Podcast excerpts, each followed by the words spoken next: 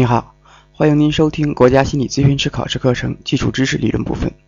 您也可以加入我们的心理学习微信群，请加微信一二五零四一三六二二 一二五零四一三六二二，注明喜马拉雅。我们一起来学习第五节项目分析。这一节有两个话题，一个是项目的难度，另一个是项目的区分度。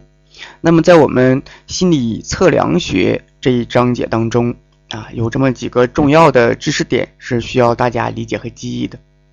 一个呢，就是什么是心理测量啊，它主要的因要素都有什么。另外一个呢，就是这个测量它的量表的分类。第三个是关于评估这个量表啊本身的本身这个量表的质量高不高，通过什么？那么我们通过的是信度和效度。再一个呢，啊，我们需要掌握的就是难度和区分度。其实，在心理测量学里面啊，对于我们咨询师考试来说，也就是这些知识点。当然，在这个呃心理统计学、心理测量学和心理学研究方法当中，有很多很多的知识仍然是需要学习和记忆的。不过，在咨询师考试当中，这些内容呢啊就不需要记忆了。那么这一章啊这一节呀，我们要学习的就是难度和区分度。呃，难度是什么呢？难度指的是这个项目的难易程度。比如说，呃，比如说这个学生期中考试啊，期中考试都是一般都是学校校内自己出题，出完题之后啊，考学生。有的呢，这个项目过于简单，结果整个学校的这个同一同一年级啊，它的成绩非常高啊，基本上比如说一百分的卷子都是九十分以上。那么这个看起来，呃，学生素质是提升了，成绩是提升了，但是这整体上这个卷子它出的并不好，为什么呢？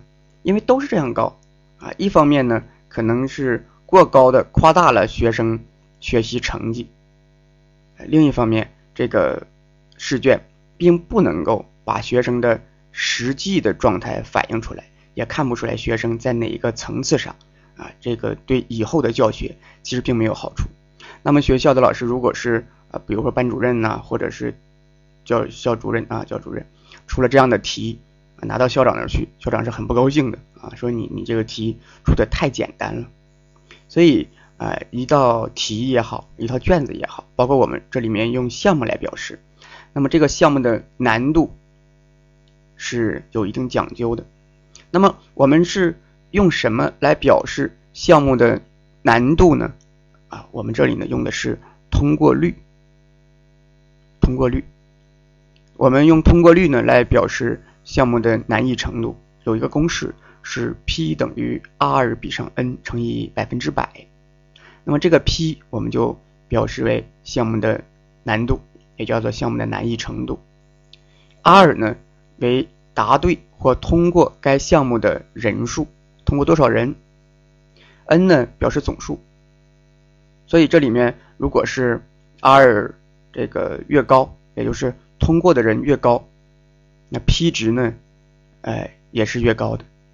P 值高，我们这里面定义为难度低，很好理解哈，就是通过的多，难度自然是低的。那 P 值呃接近零和一，呃 P 值接近零和一，对受测者是没有任何区别力的。P 值接近零，就说明没有通过，太难了这个题出的。那 P 值如果接近一呢，基本都通过了，太容易。那么它本身像我们前面说的这道这种题呀、啊，没有什么区分意义，这种题可以被 pass 掉了，没有意义。所以呀、啊，一般这个 P 值在 零点五， 它的区别力是最高的啊，有一半一半通过了。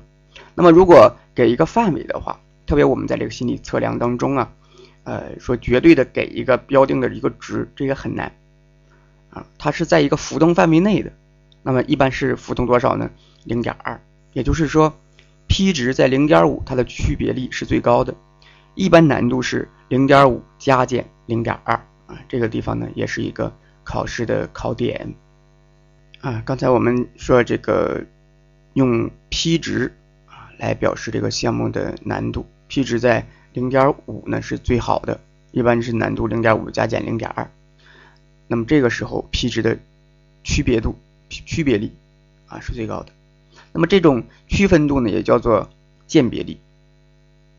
鉴别力是指这个测验的项目对受测者的心理特性的区分能力，这个叫做区别力啊。我们用鉴别指数 D 来表示啊，来表示这个区别力。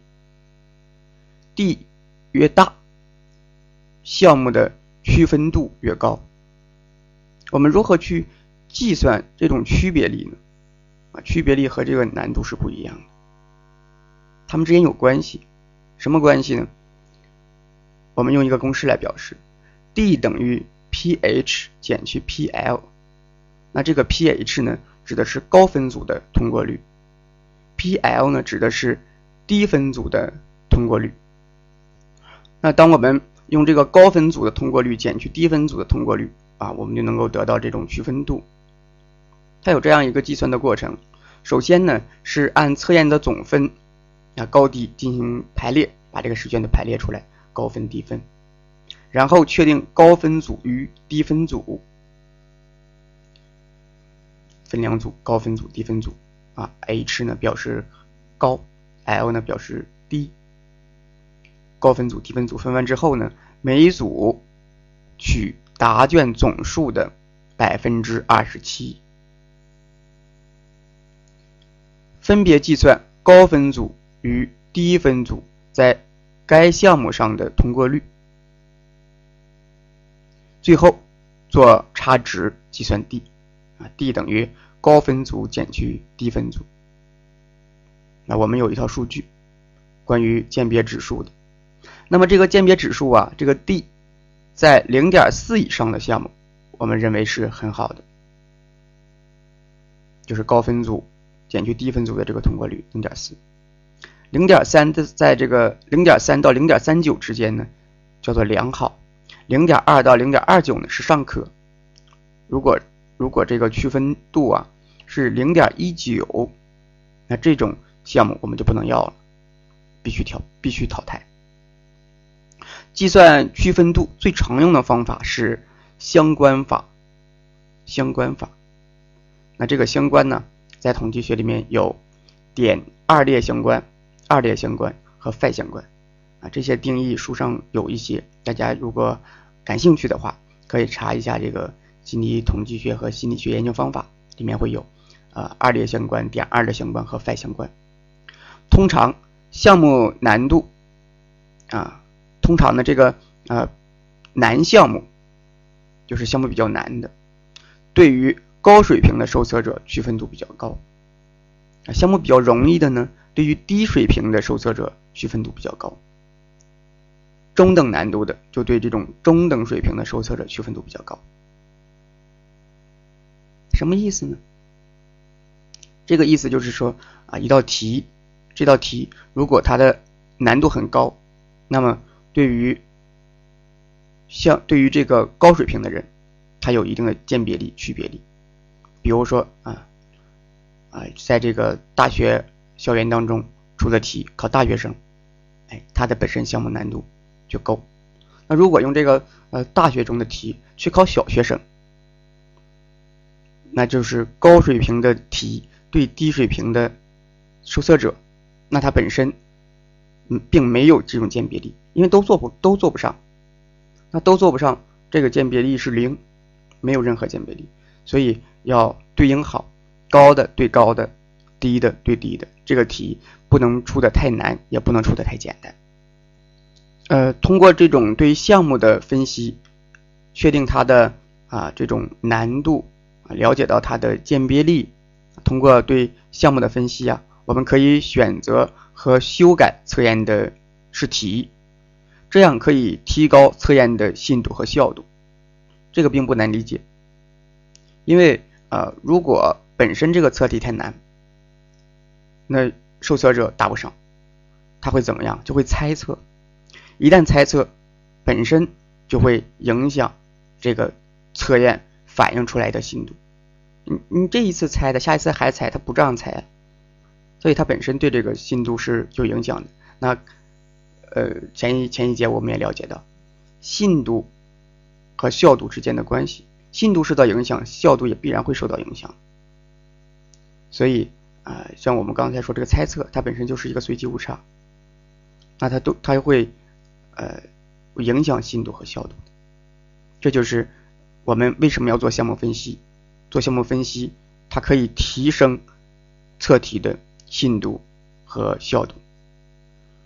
这一节呢的这个项目分析的内容其实也就是这么多。一个要知道呃难度，难度的公式 P 等于 R 比 N。一般这种题呢考试的时候会给你一个 P 等于 R, R 比 N， 或者是啊、呃、给你通过的人数总人数多少让你计算，做一个比值就可以了。这种题并不会特别难。这是一个，就是这个公式的计算。另外一个关于啊、呃、P 值它的范围，这个地方是一个考点，就 零点五 加减啊 零点二。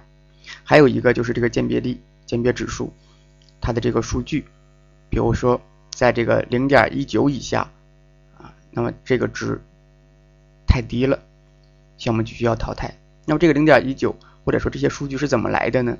是将啊整套数据分为高分组、低分组，然后呢啊用高分组通过率减去低分组的通过率，做一个差值，就得到了啊、呃、最终的鉴别力、鉴别指数。这就是关于项目分析的内容。这一节内容非常少啊，大家呢呃学习起来并不是特别难。那在下一节呢，我们会学习关于测验的编制的一般程序。那么我们前面已经学过了关于什么是测验啊，什么是测量，什么是心理测量，呃、啊，心理测量的特性，呃、啊，信度、效度、鉴别力、通过率等等这些。呃，那下一步呢，我们可以尝试着去编制这个测验。当然，你说我们心理咨询师还要编测验吗？一般要求啊，这个一级的咨询师啊，你要有编制测验的能力。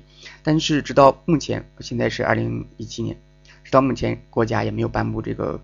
就是也没有真正去呃鉴定一级的心理咨询师，各省市可能会有，但是国家并没有呃要要有这个一级的咨询师，所以现在的咨询师没有要求会编制这个测验。但是呢，我们了解了这个测验的编制的过程，对于我们使用测验来说还是有非常大的好处的。另外，既然它列的列在了我们这个考试内容范围内啊，有一些小的细节部分很可能会考的。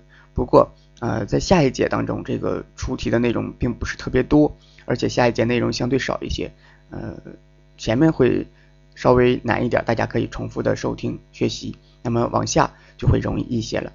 那好啊，这一节呢我们就到这里，下一节我们再见。